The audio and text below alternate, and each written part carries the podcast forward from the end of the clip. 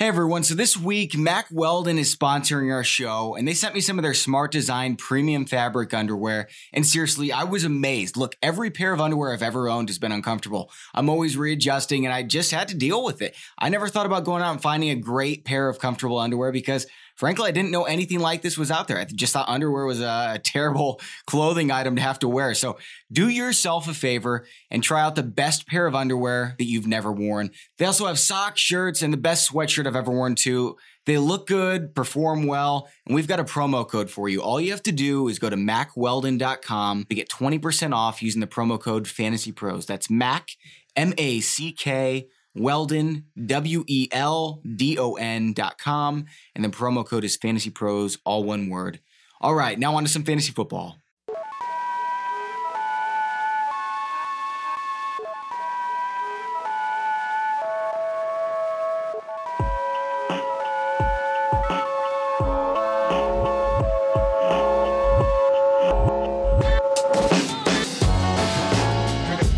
To the Fantasy Pros Football Podcast. I'm your host, Bobby Sylvester. And as always, I'm here with producer JP Gale. Week six over, and it was an extremely rough one for me in my rankings and also my pride. But week seven is a fresh slate. We're going to be joined by Scott Pianowski of yahoo.com today to chat about some week seven pickups and recap some of the important news items from week six. Hi, Scott. Thanks for coming on the show. My pleasure. Always good to talk some football with you.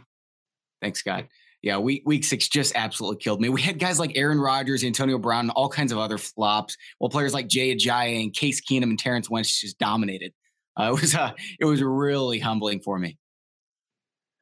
Yeah, I mean, there's some players in great matchups who didn't come through for us. They looked like Russell Wilson was in a good spot, no touchdowns. Yeah. Uh, Alex Smith was was in one of the better spots off the bye, and it turned into a, a game where it rained and they didn't throw any touchdowns. Obviously, the Steelers with Roethlisberger getting hurt, they did almost nothing. And also, this is anecdotal. I haven't done any research on this, but it sure seemed this way. I can't. Every week there's going to be some odd players who score touchdowns, but I can't remember as many players where you're like he's still in the league. Like Arrelious Benn still still playing NFL. Uh, you know, he scored a touchdown. The, the, one of the touchdowns the Steelers was Darrius yeah. Heyward Bey, who, who, probably looked at the best he's looked since his compound workout with that touchdown. Vernon Davis was a factor in the Washington game. It just seemed like all over the place there were players that you never could have gotten to for fantasy. I mean, heck, the, the Chiefs farmed out a touchdown to Dontari Poe, who's not even an offensive yes. player. So, uh, it was just one of those days where you, you, you hope you fell into some Beckham or you hope you fell into uh, maybe you needed to play Jay Ajayi or I'm sure we'll probably talk about him today. But it was just seemed like there's randomness in every NFL week. And so I don't want to say any week is strange in the sense that every NFL week is strange in its own way. But it just felt like maybe a little extra strangeness in week six. Yeah, yeah, I, I totally agree. And, you know, I was telling everyone Alex Smith was going to have a big week. And I stand by that. I mean, he was really efficient. It just uh, it didn't happen in the touchdown zone, and that's because Spencer Ware was was so ridiculous. I mean, who would have thought he was going to get 24 carries when they're saying Jamaal Charles is going to get all these carries? I mean, I certainly wasn't. Are, are they going to stop giving him the ball? They can't, can they? I think it's going to be a case where both backs get regularly involved in the flow of the game and the hot hand, maybe, or the way a game shapes up is going to have a lot to say with it. Now, in Sunday's game, a couple of things that were hard to predict. The rain, you never really know with weather. I mean, it, Seattle was supposed to have this awful storm and it didn't come to pass. Yeah. And it didn't affect the playability of that game at all. But the weather was a factor. And maybe the Chiefs were hesitant to use Charles too much on a wet field in that game, which is hard to predict, is that the Raiders' offense didn't fight back. I mean, they only scored 10 points. If you wanted Alex Smith in this game, you were probably thinking the high total, a, a history of high scoring matchups in this series. I generally yeah. don't game that when teams are playing and you, and you go to the history. I only care if that's a divisional matchup where you're playing twice a year. So this is a, in the Oakland Kansas City case. That's a that's where the history might have actually meant something to me. It might have pushed me a little bit stronger on Alex Smith. But I don't think anybody would have thought that the Raiders would only score 10 points, especially when they came down and scored very early in the game and took a lead. Amari Cooper was just about uncoverable for about a half of that game. But just some things we can't anticipate ahead of time. And I don't think the Chiefs are going to necessarily go into games and have a specific hard plan that they're not going to vary from if situation doesn't dictate it. In the case yesterday, they talked about sprinkling in Charles. It turns out what they did, but maybe on a drier field and, and a team that defensive challenges. Maybe they'll use Charles more. If I had to go forward, I have to rank Ware more just because he kind of has the baton. He scored too many touchdowns. He's been productive on a efficiency basis all season. The only real problem with Ware is that he's fumbled week two, week three, week four. Um, part of that I can excuse because it, it was a bad field in that Pittsburgh game, but he's played so well all season. I get to believe at minimum he's earned about half of the work here.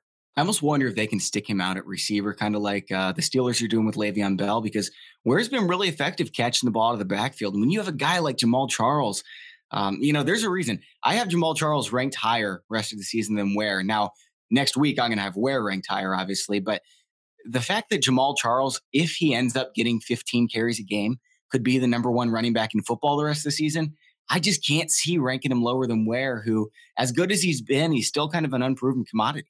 My guess, and this is just a guess on my part, is that with Charles being 29, he's 30 at the end of December. He's got the two ACL blowouts. I think they're going to be very careful about oh, not overworking him, and they don't have to with Ware being an established player now. They still have Charcandrick West, but they can do a lot of different things because both of their primary backs can catch the ball. Charles is an excellent receiver, and, and there was a thing where we weren't really sure if Ware could do that, but they made it a priority to get him involved as a receiver in the preseason. And then what he does in that first week with the Chargers it's been their whole season. They race out to a big lead. The Chiefs have to play from behind, and Ware was actually the spark plug in that game as a receiver. We weren't really positive that was in his skill set, but he's shown a lot of ability there. And one of the takeaways for me for the Kansas City backfield is I've heard a lot of people say, well, Andy Reid wants to use one back. to me, Andy Reid is a coach who's going to use his talent and then form the scheme around it. He's not going to be somebody who's going to take a scheme and just try to force it into whatever talent he has on the roster. I think Andy Reid is perfectly capable and skilled. I mean, he's so great after the bye, right? 16 and 2. Wish they had another bye week we could point to. But I think Andy Reid is going to mm-hmm. find a way to make both of these players viable week to and, and remember in fantasy now, there's so few bell cows anymore. There's like four, five, six guys who own their backfield than a lot of teams. I mean, we see Atlanta, what they've done with two different backs. And there's so many different teams now that are using multiple players. I don't think it is a kill shot for Charles or Ware, so long as they don't use West all that much. And so long as this team is going to be a run first team, I think they're both going to be fantasy valuable for the rest of the season. Scott, let's talk about Ajayi and that Dolphins backfield. So Arian Foster was active, which I assumed meant he was going to get a full load of carries. I mean, we saw this happen several times last year. Obviously, he's with a different team, but boy, was I wrong. Ajayi went for 200.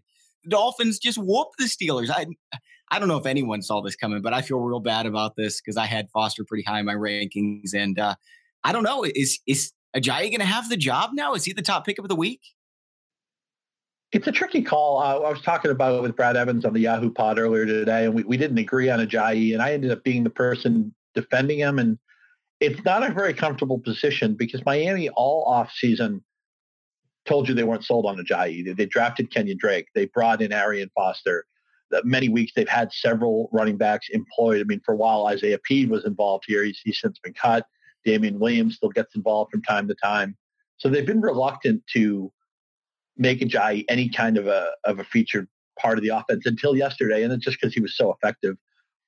My main takeaway here is I don't trust Foster. He's just too much tread on the tires, too much injury history, too late in his career. So I don't have a lot of faith there. But I think Ajayi is just somebody who they're going to feel obligated to start. The schedule is, is kind of tricky going forward. They have a couple of tough rush, rushing matchups. I wish they could have the Chiefs schedule where, where they play uh, what New Orleans and Indianapolis. I think the next two weeks those are two dream matchups for running backs. But Miami has a tough slate coming forward. So Ajayi, it's going to sound like I'm going to say something different than I said earlier on the pod, but he's somebody I don't mind if I win Ajayi, but I'm not going to make him a priority where I feel like I need to win him. It, it's it, you're going to have to season it to taste of what your backfield looks like and how badly you need somebody. But I'm worried that the Dolphins on sold, sold on him. They've told us that consistently. They have a lot of options here. The schedule isn't favorable. So I'm going to be careful to make sure I don't overbid. And if I don't get him, I don't get him. Yeah, I think that's a fair way to put it. And, you know, that means I'm probably not going to get him in my fantasy leagues because, um, you know, someone is going to go crazy. They see 200 yards and they're going to think, yeah, he won the job. But you know what? I'm fine with that. I'll save my fab uh, and use it somewhere hey, else. Keep, keep in mind one other thing, too, is that it's just the nature that we look at every new waiver wire and we see players and think, oh, okay, there's there's five or six guys I want, and that's it. I can't find anybody after that, and I, I better get these guys because after that, it's just total skank. So players get hurt, roles change. You know, players who you know, we didn't think much of come into value. It's just there's going to be if you don't get Ajayi, you might think, oh, my running backs were sunk. There'll be somebody you want to bid on next week. It may not even be somebody we can identify right, right now. It may take two injuries. It may take a, a radical change of philosophy. We've seen a couple of offensive coordinators get fired this year. Things are constantly changing. The waiver wire refertilizes itself. Just remember that and don't feel like you need to go all in if you're not sold on a player. I'm really glad you said that, Scott. That's uh, right in the money. And we're going to talk about three or four more running backs here that I think could end up being real nice fantasy players. Now, maybe not right away like Ajayi, but we'll see here in a minute. First, I want to talk about this Rams offense. So it is so odd what they're doing. Todd Gurley's terrible. And Kenny Britt and Case Keenum appear to be breaking out. I mean, Case Keenum broke the Rams record. That's Kurt Warner, Marc Bulger, all these guys for most consecutive completed passes. It's just nuts what's going on there. Is this Gurley slump real, or is he actually going to bounce out of it? Well, he got a little bad luck yesterday where it looked like he had a touchdown, but then they they'd blown the play dead because they were reviewing the previous play. My main takeaway in this offense is I believe in Britt. This is a guy who came into the league at 21, was a little bit immature, had some off the field problems, bounced around a little bit, but he's always had the ability. And you look right now, he's a very high catch rate and a very high yards per catch. Usually it's one or the other. Either you're getting a bunch of short passes, so you're catching a high percentage of them, or you're making a lot of long catches, but it's more of a hit or miss play. You're more of a, like a DeSean Jackson type player. Kenny Britt's actually getting downfield and clicking with Case Keenum for whatever reason and he's got a very high market share in this offense. When a team doesn't throw the ball as much, you need somebody to dominate the ball in that offense. That's what Britt's doing. His yardage totals have been very consistent. He hadn't scored until week six, but he gets the two touchdowns. I think he's a very bankable high end receiver three, or maybe even in deeper leagues, a lower receiver two. But somebody, maybe the player we thought, I know they're, they're different styles of players, but maybe we, we thought Tavon Austin could be carried in this offense, could be a factor maybe Kenny Britt in a little bit of a different style because he works more downfield. Maybe he's the bankable receiver that we thought the Rams had with Tavon Austin. You know, he's on pace for 80 receptions, 1,300 yards. Obviously, I think that's going to regress a little bit, but, you know, even if it doesn't, uh, I mean, even if it does quite a bit, he's still probably wide receiver three or a pretty consistent flex start. So, yeah, if Kenny Britt's available in your league, he's one of the guys that uh, that I'm real interested in grabbing this week. Or until this week, but he's been giving you consistent yardage. It's one thing if a guy does nothing for four or five weeks yeah. and then he's like Jai, right? He he was off the radar and then he had a monster game. So it's kind of hard to know what it what it means. Britt has clearly stamped himself as a viable, important part of this offense and has played well just about every week. And it's like if you think of it in DFS terms, seasonal fantasy is like a cash game where we want consistency. We want projectable floors. We want a guy who we know has a role week to week we can say those things about Kenny Britt. Now, one of those guys that we can't necessarily say that about is Ty Montgomery, who just came out of nowhere this week with 10 receptions. He was even running the ball out of the backfield behind Eddie Lacy. Is he a legitimate fantasy ad like Cameron Meredith clearly was last week, or is he bound to come back to earth? I don't like him nearly as much as I do Meredith. I want to make that clear. Of course, yeah. Meredith done it two weeks now, so it's easier to say that. But man, I think he's totally legit. And I would pay the sticker on Meredith in a trade, you obviously can't pick him up anymore in any kind of competitive league. But here's the thing with the Packers. They need to build trust in this offense. They need to build rapport in this offense. We saw they couldn't do it last year with Davante Adams. He's been a little bit better this year, but but still not somebody we can trust week to week. It sounds like they have reasons to not want to play Jeff Janis. He had a couple of catches late in this game, but even though he's occasionally flashed in the preseason, he had that really big game with the Hail Marys in the playoffs. They just don't want to get him on the field. The tight ends have been disappointing. I think Jordy Nelson, even with the five touchdowns, has been a little bit of a disappointment. His catch rate and yards per catch are way down. Montgomery catches 10 of 12 targets. I know he only went for 98 yards. They've used him in the backfield, I think, for three straight weeks.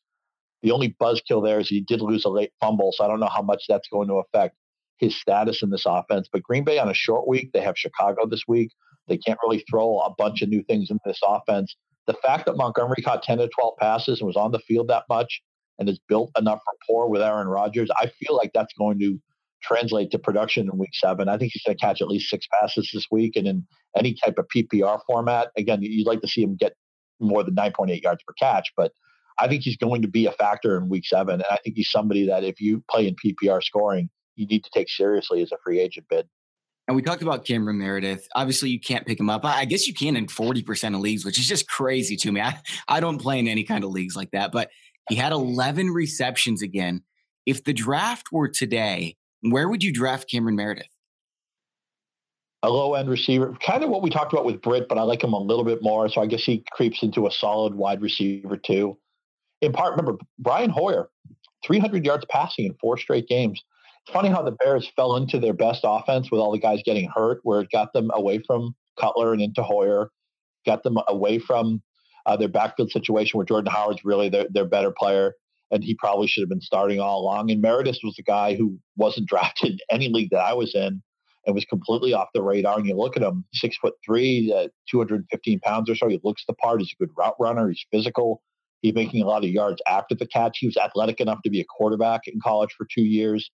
So he's still learning the position, but he, he sure looks polished. I watched every snap of his week five tape against Indianapolis, and I know he didn't see Vontae Davis a lot in that game, but I thought he looked terrific. And Hoyer is not, even though Alshon Jeffery has been productive every week, he's not scoring touchdowns, but his yardage has been fine. He's, we saw in the old offense, Cutler would force the ball to Marshall, would force the ball to Jeffery, and Hoyer's just taking what, what's available. And if that's Zach Miller, fine. If that's Cameron Meredith, fine. If that's Eddie Royal, fine. And Jeffery was a perfectly fine player yesterday, productive player, but I think Meredith is going to be somebody we start, we kind of set and forget the rest of the season. I, I also think the Bears are going to have trouble stopping good offenses. They did throw up a, a, bagel for three quarters yesterday against Jacksonville because that's, you know, Blake Bortles. What would it take for him to actually play a good first half of football? I guess that's out of the question. But I think the Bears are going to have a lot of high scoring games. We've seen that the yardage and the volume has been there for Hoyer for four straight games. I mean, he didn't have a great yards per attempt yesterday, but he threw 49 passes. Cameron Meredith, to me, I, I, wish he was on all of my teams. He's on some of my teams. He's somebody I would trade resources to get. I think he's going to be, say, a receiver 24, receiver 25 the rest of the way. Somebody we're comfortable playing every week. I remember when Allen Robinson and T.Y. Hilton and guys like this uh, came out of the woodwork and, you know, no one really knew who they were. We didn't know how high their ceiling was. And now they're legitimate wide receiver ones. Is this Meredith's ceiling? Can he become a player like that eventually for dynasty formats?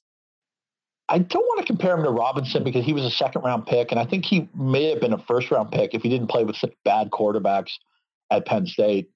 So Robinson was a guy I always liked. I mean, I, I, he comps physically to Dez Bryant, and, and, I think even though he's gotten off to a slow start, he, he's only got above a fifty percent catch rate, and Bortles has been awful. I still believe in Robinson, and you know Hilton's a guy, man. I know he didn't do that much Sunday night, but it seems like he just runs by people every week. So I, I think that's a little bit maybe too lofty where I'm willing to go on Meredith, but I think the Bears have a player here. I think he's going to be their second best receiver for a long time. And, and if Jeffery were to go down, I think he'd be, and look, look at the targets too. I mean, double digit targets, yeah. two straight weeks. We know how important opportunity is. And it's not just opportunity, but he's been very efficient with those targets and earning the trust of Hoyer in this offense. So all I want to say, I, I, can't say you compare them to two players who I think are like borderline all pros. I can't go that far with Meredith, yeah. but I do think I don't think he's a flash in the pan. I think he's going to be fantasy viable the rest of October, the rest of November, the rest of December. I think he's going to be somebody who, and maybe to the point that we come back at the end of the year and we look at like the eight or ten waiver wire pickups or free agent pickups who really swung seasons. I think Cameron Meredith has an excellent chance to be on that list. Okay, so this Baltimore backfield is just driving me nuts. I, I've been tooting Kenneth Dixon's horn for so long, and Terrance West just keeps looking like a legitimate fantasy running back. But uh, I don't know. Is he going to lose his? Is he going to lose his chance now, Dixon? Or are they going to split carries, or just West just um, you know run away with his job now? Well, at least a couple of things have happened where they've they've kind of trimmed the fat a little bit. Where they cut Forsett, they don't want to play Javorius Allen, even though he was a productive pass catcher last year. And we have to take, I think, the first game with Mornhinweg as the new offensive coordinator. I think we have to take a statement from that. And West got 23 carries and two touchdowns. So even though the yards per carry under four and he hasn't been the most efficient back, again, having the baton is such a huge part of backfield play and of trying to figure this stuff out for fantasy. I have to figure that unless West really falls all over himself, I think he's going to be the guy for an extended period of time. God, it makes me sad. I want to see Kenneth Dixon out there, man. yeah, me too. Me too. And, and, you know, maybe the one thing that could swing things is what encourages offenses to change is when they have losing streaks. And this team, they somehow got off to a 3 0 start, although they, they probably should have lost to Cleveland. They probably should have lost to Jacksonville. And since then, they've lost all their close games. It's interesting how they all, all six of their games really have been in the balance this year, but they've lost three games in a row. They felt obligated to change the coordinator, and maybe West struggles in Week Seven against the Jets. I mean, we know what the Jets' defense is. They stop the run, they they get thrown all over. The secondary is just abysmal right now, and I expect the Cardinals will expo- exploit that tonight. But maybe West has a poor game mm. against this Jets front, and they're forced to look at Dixon. Then they get the bye week, so if maybe the Ravens could lose this game or struggle on the ground, then you get a week to think about it. Maybe Mornhinweg then would feel more comfortable seeing what Dixon could bring to the table. So if you are a Dixon guy, I think you need to wait out week seven against the Jets, bad matchup, and then week eight with a bye. Maybe that could be the impetus for some change. This weekend, I was so excited about the Packers Cowboys game, maybe more than any other game this year, because I wanted to see who Ezekiel Elliott was. He was going up against uh, the defense that was on pace for the best run defense in NFL history. Obviously, that's not going to keep up with the Packers, but he shredded them 157 yards. Is he the best fantasy player for the rest of the season?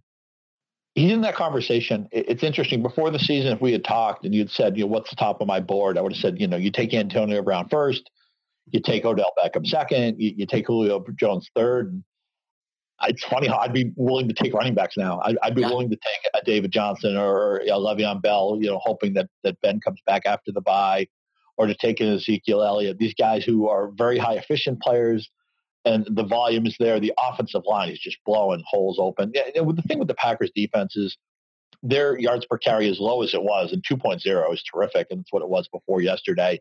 Was also built on some really cream puff matchups. They weren't playing against teams that had good running backs. I still think they have a decent run defense, but Dallas is just going to make a lot of people look bad. Remember, too, they have a quarterback now in Dak Prescott who can bring some mobility and a little bit of read option and just a more multiple offense, maybe. And I, I'd be really shocked if they went back to Romo. I think with this five and one start, they're obviously not playing in week seven. I, think Prescott has to be the guy. And I think Dallas is just looking for a way to spin it PR wise because they know they can't make a change now. But Elliott, you could take him as high as one. You could take him two. You could take him three. I would take him over any receiver right now.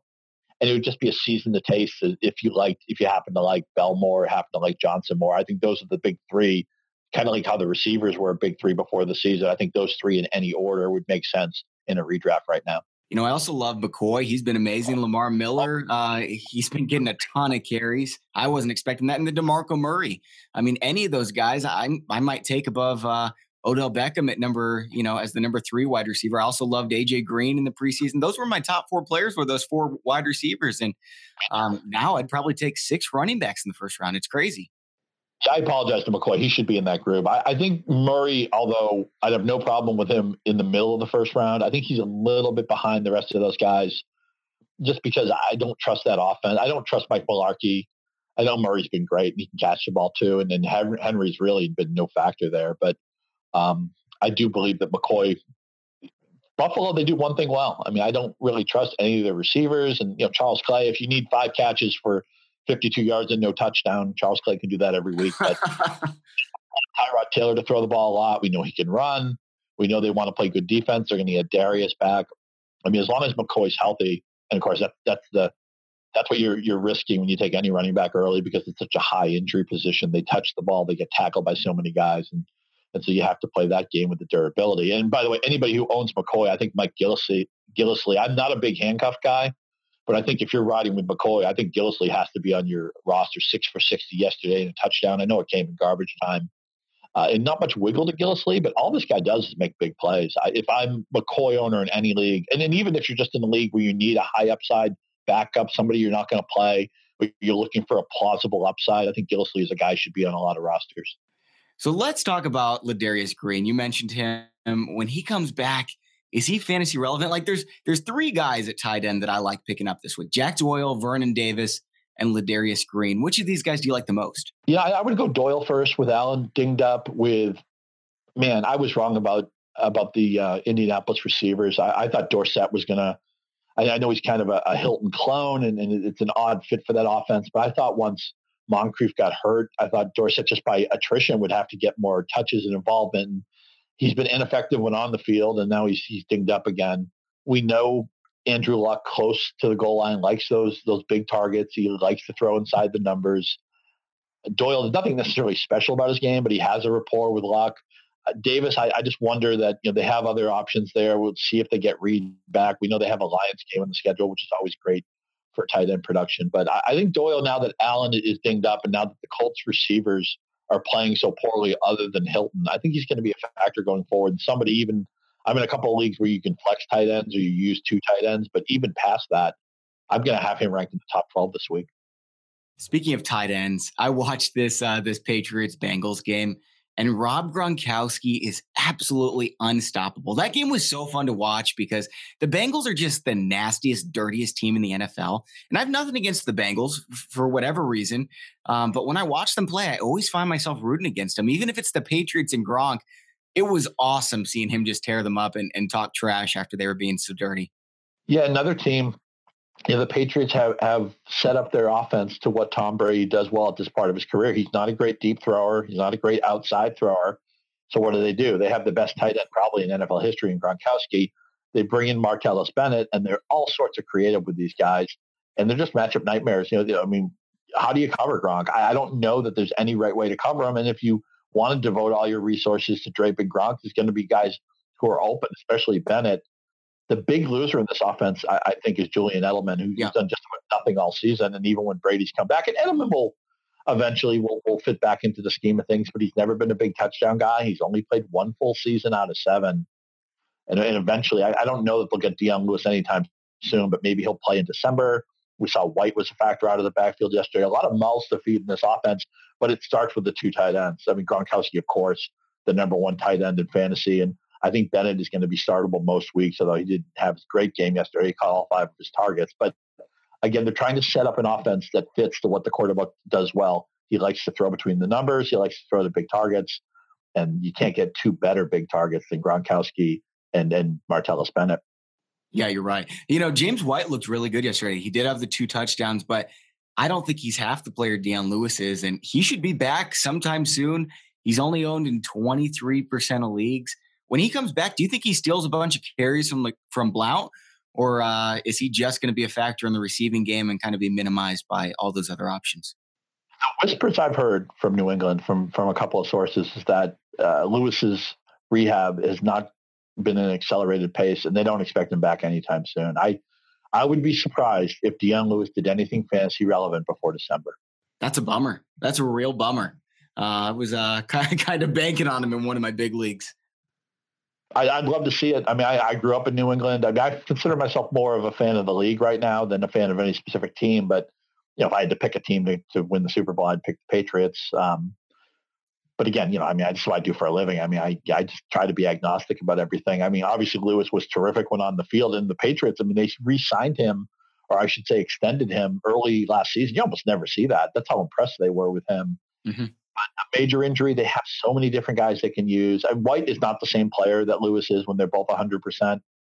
But I just don't think Lewis is going to be 100%. It may, it may not even be this season. That That's the stuff I'm hearing, and maybe I'll be totally wrong on that. We know the Patriots, you know, they, they'd sooner give out their, their ATM pin than, than they would any injury information. But uh, Lewis is somebody I'm not as high on just because I, I tend just generally – my mindset with injuries anyway. When it's a major injury, when it's an extended period they've been missing, I, I, just try to be careful when they come back.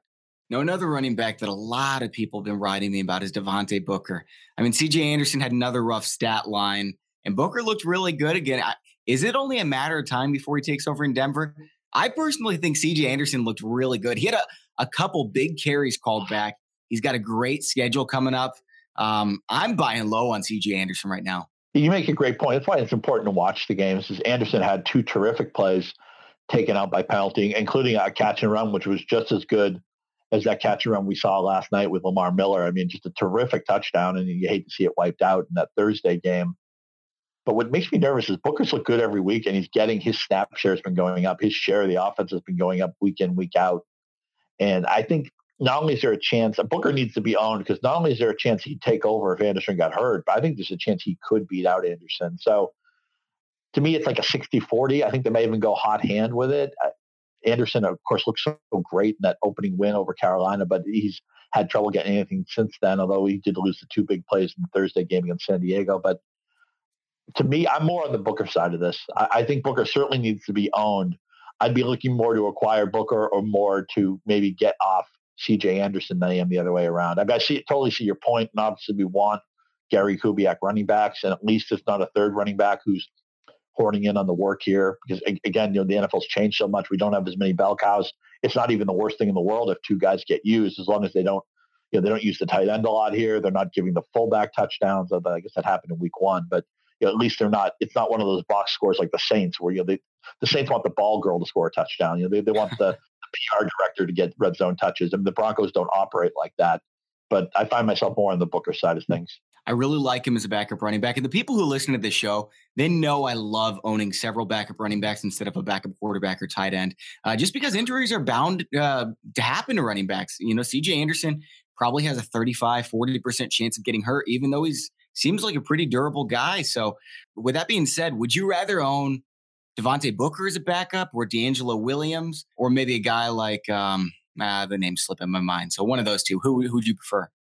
part of it's going to be need based because I think Booker might actually be playable in some deeper leagues as you're waiting for him to pop. Where Williams, I think it has no fantasy value unless Bell gets hurt, and and that's the big thing with how playable are some of these backups. I mean, I thought before the season that maybe Charles Sims would be a playable option even before you, you hope something happens to Doug Martin. I mean, I hate to root for injuries, but it's realistic. It's the NFL. It's just going to happen. It turns out Sims wasn't that player, and then when Martin got hurt, he wasn't even that good, and he got hurt himself you look at tonight with the Jets. You know, is is uh, Powell? How much is he going to be used? He's kind of taken over the receiving role from Forte on the Jets offense. This is a bad Jets team. Maybe they'll be playing from behind. So is Powell a flag? You know, a, kind of a upside flex play as you're seeing if maybe something happens to Forte down the line. When we compare Williams, when we compare Booker, if I needed a player to, to have some playable value in the meantime, I'd have to side with Booker. But if you're just thinking who has a better chance of being a difference maker, of being a top five running back if the starter got hurt? There, I have to side with Williams. I think Williams' upside is higher. I think Booker has a better chance, a better. So the floor play, I guess, would be Booker. If you all you care about is the upside, all you're trying to do is hit a home run. You're thinking maybe week 11, week 12, week 13. I'm this guy's going to win me into the playoffs or win me a playoff game later in the season. There, it's when I'd focus on Williams. Yeah, I'm thinking David Johnson scenario where he took over last year and ended up being a running back one. I mean, obviously he won a lot of people their fantasy championship. And I think Powell can be a guy like that. He's got 6.4 yards per carry when he's getting the ball. There's really been no one better in the NFL. No one. Right. And, you know, they've kind of backed off from the heavy workload that Forte was seeing earlier in the season. And even though Forte had the three touchdowns against Buffalo, he's not a great short yardage runner. And Powell, it's funny because he kind of has the same skills that Forte has, but Forte is also a running back over 30. They're using him less in the passing game. Yeah, Powell's a guy who I'd be looking to acquire right now, or I'd want to have stashed, even if you don't need to play him right away. I think it's an excellent chance he'll be somebody who's fantasy relevant in the second half of the season. And we know DeMarco Murray's had just a ton of carries in his career, uh, and he's getting a lot this year. So if he does go down, and on some knickknack injury, what kind of running back does Derrick Henry look like to you? Well, I think he'd certainly be featured and he'd be featured on a team that wants to run the ball. He'd be featured on a team with a mobile quarterback. He'd be featured on a team. I mean, there aren't many teams that make the running game the priority. I mean, most teams, you know, it's, it's more about the passing. It's more about the quarterback. The Titans don't play that way. The Titans play 25 year old football, and it's worked out great for Murray. We also saw how poorly he fit Philadelphia's offense. I blame Murray's 2015 season, just that awful season, on not fitting into the offense in Philadelphia, and uh, you know a lot of it on Chip Kelly, a lot of it on the Eagles in a regime that's not even there anymore. But I think the, the bottom line with Henry is that if Murray were to get hurt, I think we could project 15 to 20 touches, if not more, going forward. And there just aren't that many guys we can say that about. We saw him flash in the preseason. He hasn't done much since, but it's hard to get in the flow when you're not getting a lot of touches. And why would they take the ball away from Murray? Murray's been so dominant anyway. So again, it's a guy where you can't play Henry now. And I think you can't even hold Henry's tape right now against him. I think he's a very high upside if Murray were to get hurt. Now, Jacquizz Rodgers, 30 carries in week five. Now, he was on the bye last week. What happens in week seven? He needs Martin to be off the field. It, it's I don't think Rodgers is going to have any value if Martin doesn't play, but Martin, Martin's been hurt. Martin's got a history of of being hurt and this is also a team, you know, this is the NFC South. I think it's going to be a really fun division because nobody can play defense. Specifically, nobody can play pass defense. We, we know what Saints games are generally like at home, but every team has a below average pass defense here. So I think we're going to see a lot of long games, a lot of extended games, a lot of games with high snap counts. And what you like about Rodgers is he can play uh, in different situations. He can play coming from behind. He can catch the ball. And I guess I never thought of him as a high touch guy, but they certainly treated him that way in week five. So I think he needs to be owned because we have to take a wait and see approach on Martin. Sims is on IR, so he's out of the picture. So uh, they may have to come back to Rodgers. I don't think they really wanted to use him anywhere near as much as they did in that Monday night game, but just there was nobody left, nobody left standing in that backfield until we know Martin is okay. I, I need to have Rodgers as a lottery ticket. Yeah, yeah, I definitely agree. Uh, now, the final backfield I want to talk about is this Lions mess. Uh, they signed Justin Forsett. Zach Zenner actually looked pretty good. Washington's going to come back soon. What are you doing with this backfield? Just staying away from it? Yeah, I'm trying to. It's, it's one of the worst run blocking units in the league. I, I go to Football Outsiders for their uh, adjusted line yards. I think Detroit is 29th currently in that stat. And they're going to get Washington back, which you know he does what Zenner does. They're going to get Theo Riddick back. Now we know he's more of a satellite player and he's not much of a runner, but he is a running back. I mean, he is in the mix. And I just think this is a team that when they get in close is going to try to throw for their touchdowns. We saw yesterday that's what they ended up doing. Stafford gets the four touchdowns.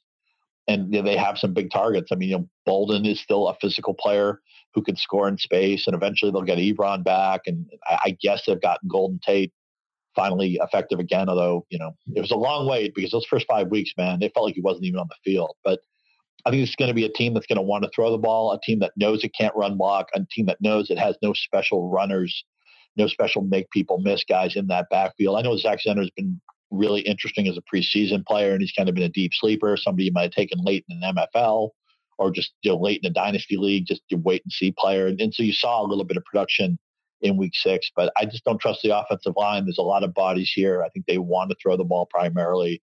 So to me, that that's gonna you know, people have asked me, should I bid on Zenner this week? I'm not going to throw any money at him. It looks like Tyler Boyd has surpassed Brandon LaFell uh, for the Bengals' number two job, which means he gets to line up opposite of AJ Green. Uh, he's a talented young rookie. Are you considering him as a waiver ad? You know, the question there, and I talked about fading long-term injuries, is do they ever get Eifert back? And, you know, it's been a slow wait and see with him, and he still hasn't played. I mean, if Eifert comes back, I don't want any of their receivers other than Green. But Eifert's off the field. I mean, LaFell scored two straight weeks, albeit he only had two catches yesterday. Boyd, a physical receiver, a possession receiver, somebody you would think would have a role in this offense. Man, they look ugly right now. I mean, Jeremy Hill's just been a spare tire the whole season, and Bernard, just an ordinary player. I mean, I thought he was maybe a special player when he came into the NFL. He hasn't looked like it yesterday uh, or this season, and they even tried him as a goal line back at Foxborough didn't work at all. But they need a second option they can rely on. Maybe it could be Boyd. I I do think Andy Dalton has been underrated most of his career. We know how great Green is, but you need more than one option in this game, and teams are just going to dare you to throw it to somebody else.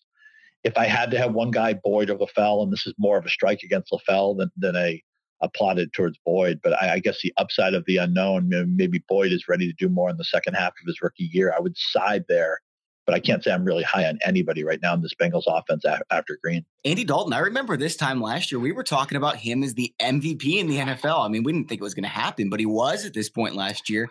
And this year, that's Matt Ryan. Uh, again, he surprised us against the Seattle defense, and I was really low on him. Do you think he can actually keep it up, or is it going to be more like Andy Dalton last year?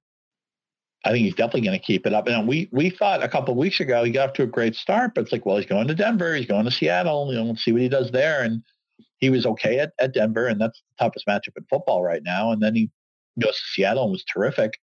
And again, I talked about that division. There are no good pass defenses in the NFC South, and I include the Falcons in that mix. So just there's going to be so many high scoring games, and they have a couple of a running back. One of the best friends a quarterback can have for his fantasy value is pass catching running back, and they have two of them in Atlanta. Obviously, Julio's terrific. You'd like to see a little bit more out of Sanu, although he did score a touchdown in Week Six, but I think the Falcons are going to need to win games 30 to 27. And Matt Ryan is a very, and look, I was wrong on this. I'm sure wherever I ranked him preseason, it wasn't anywhere near high enough. And I tried to keep you know, both feet on the ground for the first four weeks when he was playing terrific. And I wanted to see him prove something in the next two games. Well, he's proven it to me. I thought actually Atlanta was the better team at Seattle. They should have won yesterday. We all saw the the pass interference that Seattle got away with at the end of the game. It feels like Seattle stole that game, but I believe in this Falcons offense. I believe in Matt Ryan, and I certainly believe the NFC South. They just can't play defense. They can't play pass defense. I'm going to want to attack those those games, whether it's Tampa Bay, Atlanta, New Orleans. I mean, the Carolina secondary is so awful right now. I think anytime you can get involved in those teams in those games, you're going to see a lot of points. You're going to see a lot of passing. As bad as this Falcons defense is, and look, I, I know they have some some solid young players, but it's a bad defense. I think their offense is so good that they're legitimate Super Bowl contenders. I agree. I agree. You know, last year, remember they got off to that hot start and they totally fell on their face. But I believe in this Falcons team. I'm, I'm doing it again. I'm, I'm ready to kick the football. I'm, you know, Lucy's holding it, and I'm going to kick it. But it also it speaks to who else can you trust in this division? I mean, Carolina's dead at this point. I, I don't know how they come back from this one and five start. And you know, Tampa Bay still got a lot of holes, and you know, the Saints. I mean, I, don't know how you can feel good about that team. Their offense plays well at home, but they really don't. They don't travel well. They can't stop anybody on defense. I mean, I think the Falcons are going to cruise to 11 or 12 wins, probably have a first round bye, and will be one of the final teams. I mean, the, may, that game with Seattle may be a NFC Championship preview. We may see those two teams again in January. Yeah, yeah, I, I definitely agree with that. Now, finally, I want to talk about Marcus Mariota. Back to back weeks as a top five quarterback. I know he had great matchups, but do you think there's could this be a breakout? Is he maybe a QB one now? Yeah, I'd love I'd love to say positive things about Mariota because I love him. And when he came out two years ago with Winston, I always thought Mariota was the better player. I would have drafted him. I thought Tampa Bay should have taken him. But again, we talked about it earlier when we were talking about Murray and Henry. This is a team that wants to run the ball. They're exotic smash mouth. They they have such a heavy run pass ratio. And, and some of the stuff he got yesterday was fluky. I mean, I, I don't know how Kendall Wright got as wide open as he did. It's funny how Wright had such a big game. I think he only ran 14 pass routes or something like that. I mean, he wasn't even really involved that much, but he was open all day. The Browns were kind of escorting him down the field. But I just feel like the Titans, the defense is actually not that bad. It's another weak division where maybe nine wins might might get you the division title here. I think Tennessee is going to want to rely on a reasonable defense, on a very good running game, and Mariota just won't get the volume. he's going to need to get very lucky with the touchdown efficiency because he's never going to get the volume that some of these other quarterbacks get. So I like him a lot better in real life than I do for fantasy. I almost forgot to talk about uh, one of the most important questions of the week is everyone's not everyone, but a lot of people are picking up a streaming defense. I think it's real ugly this week. I only see one defense I like. Who do you like to pick up as a streamer? Well, I mean, the first thing we do, well, at least the first thing I do when I look, when I look at streaming defenses is I want a team at home, and then I want a team against an offense that I don't trust. So maybe somebody dropped the Bengals defense. they should probably be held in a lot of leagues, but you know, they got destroyed against the Cowboys, and then they didn't play well yesterday. So I, I would first look to see if the Bengals were available. That may not be uh, an option to people. The Titans at home, Andrew Luck, they can't seem to protect him. He's taking a lot of sacks. I, I think there's actually some value there. I don't really want to trust the Packers. I, short week uh, that, that makes me a little bit nervous. Yeah, I'm, I'm going to go with the Titans or the the Bengals are the high end. If if you get lucky, somebody dropped them.